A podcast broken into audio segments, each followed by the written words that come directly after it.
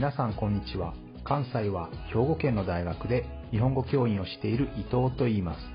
このプログラムでは日本語を学習中の皆さんに毎週1つか2つニュースを選んでその中に出てくる言葉や日本の文化、社会、歴史に関わることをお話しします。自然なスピードででもほんの少しだけ表現や文法を簡単にして話しますので皆さんが日本語、そして日本を学ぶお役に立てれば嬉しいです。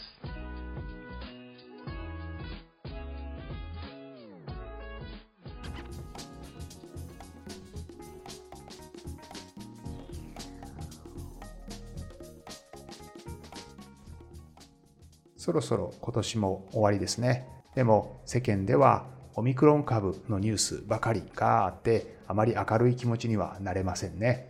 日本では来年の1月に大学入学共通テストというテストが行われます。大学に入りたい人の多くはこのテストを受けるわけですけれども、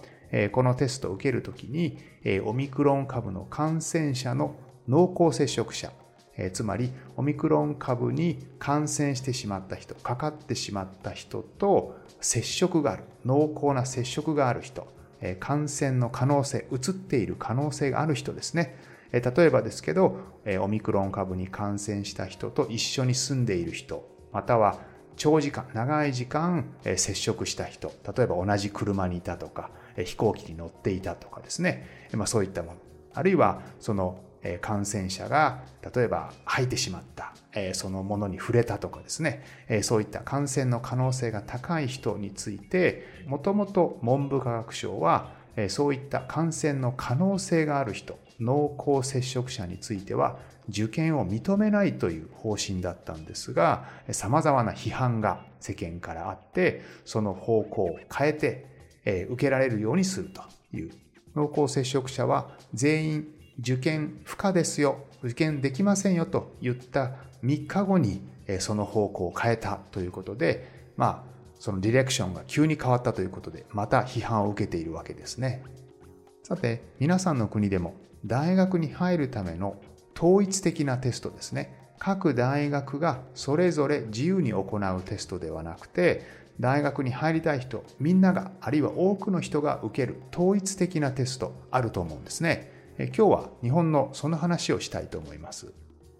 もともと大学入試というのは各大学、それぞれの大学が自分たちで入試問題を作って、それをまあ、えー、受験生は受けて、まあ、その点数が高ければ合格できるという、そういう形だったんですけれども、えー、特に1960年代ぐらいから大学進学率が非常に高くなってきました。みんなが大学に行くようになったんですね。そうなると競争がどんどん激しくなりますね。少しでも良い大学に行きたい。そう思う人がたくさん増えてくるわけですから、テストの問題がどんどんどんどん難しくなってくるんですね。まあ、難問、奇問というふうに呼ばれたりしますけれども、えー、高校生までに習わないような、勉強しないような問題、あるいは全くそういうものとは関係ない、高校で学んだものと全く関係ないような難しい問題、あるいは変わった問題というのがどんどん出るようになったんですね。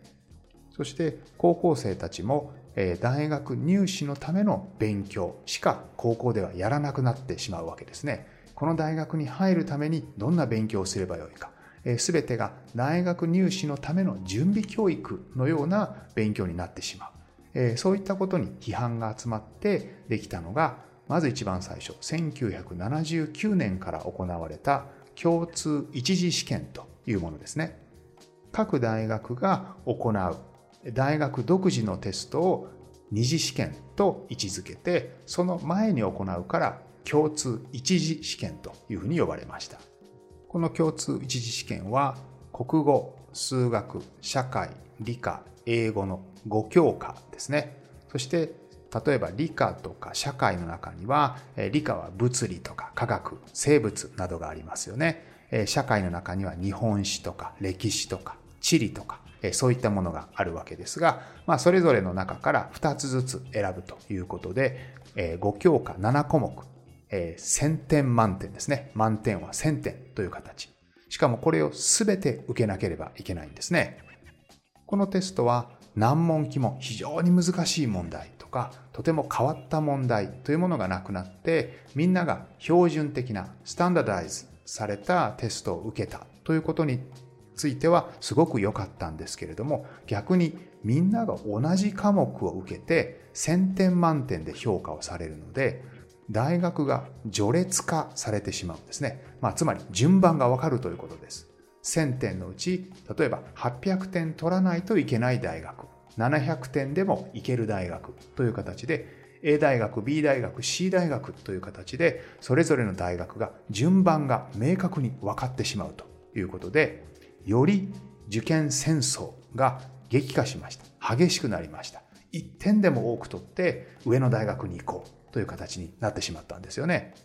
またこのテストは国公立の大学国立の大学あるいは公立まあ public な university ですね。そこに行く人たちだけが受けたんですけれども、プライベートな大学に行きたい人が受けられるような、こういう統一的なテストも必要だと。いうことで、新しいテストが始まります。このテストがセンター試験と呼ばれる新しいテストですね。このセンター試験は1990年から行われます。30年間行われることになりますが、このテストもですね、基本的には大学に入る人がまず最初に受ける統一的なテストです。ただし、先ほど述べた共通一次テストと何が違うかというと、まず私立大学も参加することができます。私立大学もこのセンター試験を受けて、その点数を見て、その後自分たちの大学で独自のテストをするということで、今までは国公立だけ public university だけだったものが、プライベートな大学もそこに参加することができるようになりました。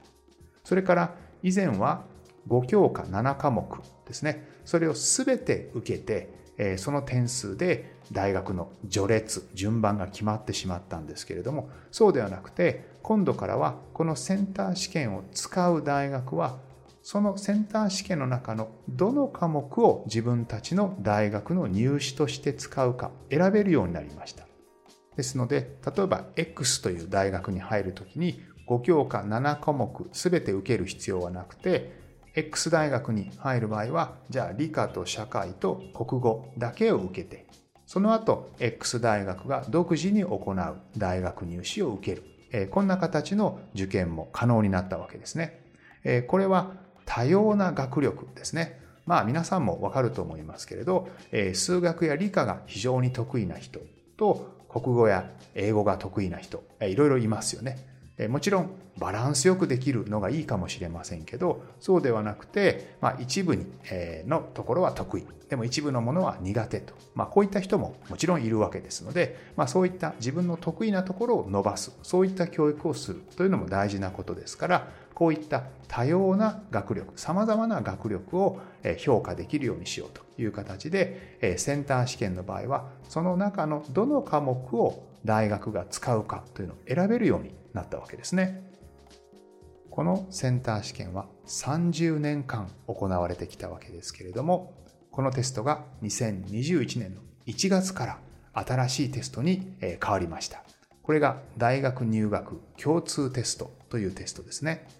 この新しいテスト、大学入学共通テストの一番のポイントというのは、考える力ですね。思考力とか判断力、あるいは自分を表現する力、表現力、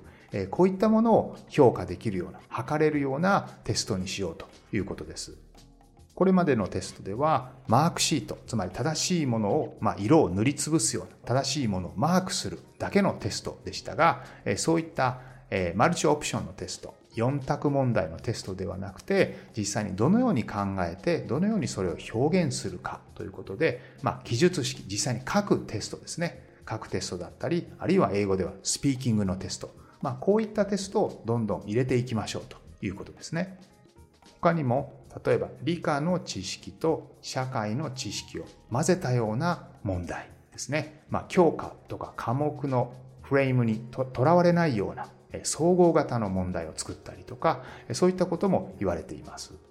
ただ皆さんも少し考えればすぐわかることだと思いますけれども、これは大変なんですよね。考える力とか何かを判断する力、表現する力、これを客観的に公平に評価するというのは大変難しいんですね。しかも非常にたくさんの人が受けますからいろんな大学を受ける学生がこのテストを受けますので、まあ、だからこそ共通テストというわけですけれども、まあ、これらの人々全てにですねきちんと時間をかけて面接をしたりスピーキングをしてもらったりというのは難しいわけですね。ですので大量にしかも考える力判断力こういったものを測るというのは本当に難しいわけです。実際にこれがあまりにも難しいので多くの改革案このように変えようというアイデアはアイデアのままで止まっているというのが実際です。えー、例えばですけど、えー、採点に非常にたくさんのコストがかかってしまいますので、えー、記述式の問題、まあ、実際に書く問題ですね。マークするだけではなくて自分の考えなどを書く問題というのは、え、国語と数学だけでスタートしましょう。しかもマークシートと一緒に使いましょう、え、記述問題も長いものではなくて短いものにしましょう、まあ、こんなふうにですね非常に、小さなえ形でえ導入をしているわけです。他にも英語の試験でえ話す力や書く力、まあ4技能ですね、4つのスキルをえ測るためのテストということで、民間のテスト会社、例えば TOEIC とか TOEFL とか、あるいは英語検定試験、まあ英検ですね、こういった民間の試験もえ入れていきましょうということだったんですけれども、これも実現していません。いろいろな問題がありますけれども、まずは例えば TOEIC の難点と英検の難級、あるいは TOEFL の難点、IELTS の難点、こういったものを公平に比べることがそもそもできないとかですね。あるいは TOEIC や英検、えー、TOEFL、こういった試験というのはもちろん民間の試験ですので、受験料がかかるわけですね。お金がかかるわけですけれども、そうなるとお金持ちの人は、えー、たくさん試験を受けることができますよね。そしてどんどん良いスコアを取ることができますが、えー、それはお金に余裕がない人というのはなかなか難しいわけですので、えー、こういった問題もあります。というわけで、日本では1979年から1989年までの10年間は共通一次試験ですね。この試験はあまりにも受験戦争が過熱化してえー、難問、奇問ですね。難しい問題、変わった問題をどんどん出してくる。えー、こういったものを少し緩和して、緩くして、もう少しスタンダダイズしたようなテストをしましょうということで、新たに始まったのが、えー、1990年から2020年まで行われたセンター試験。これは30年間行われたわけですね。この試験はもう少しスタンダダイズしたテスト、かつ国公立のテストだけではなくて、私立大学も参加できるようにする。まあ、こういった面がありました。そして2021年の1月からですね、マークシートではないような試験、つまり自分で考えたり判断したり表現したりする能力が必要だろうということで、こういった能力を測るために新たに作られたテスト、大学入学共通テストが始まっているということになります。このような変化はもちろん大学に行く人々の変化とそれから大学を取り囲む社会的な変化に関わっているわけですね。えつまり、もともと大学に行ける人が非常に少なくて、え非常に少ない人たちの学力だけを測るようなものから、まあ、いろんな人が大学に行くようになると、様々な力を測る必要がありますので、えそういった意味で、まあ、大学入試を多様な力、様々な方向から、人々の学力を測れるようにという方向に変わってきたのが1点と、もう一つはですね、やはり日本社会で求められる力というのが暗記ですね。知識をたくさん持っている。こういったものではなくて、人から言われたことをそのまま正しくきちんと短時間でやる、こういった力ではなくてもっともっとクリエイティブな力が必要になってきたということで、まあ、考える力表現する力判断する力、えこういったものが求められるということで新しいテストに変わってきたということですね。このプログラムでは日本語を学習中の皆さんに毎週ニュースを選んでその中に出てくる言葉や日本の文化、社会、歴史に関わることをお話しします。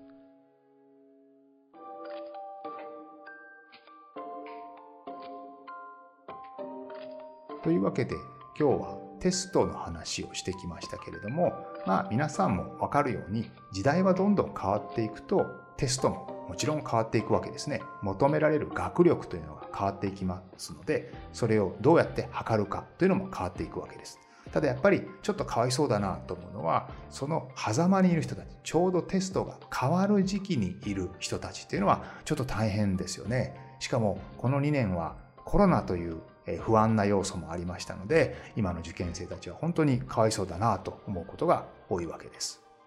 というわけで今日はテストの話でした。また来週も聞いてくれると嬉しいです。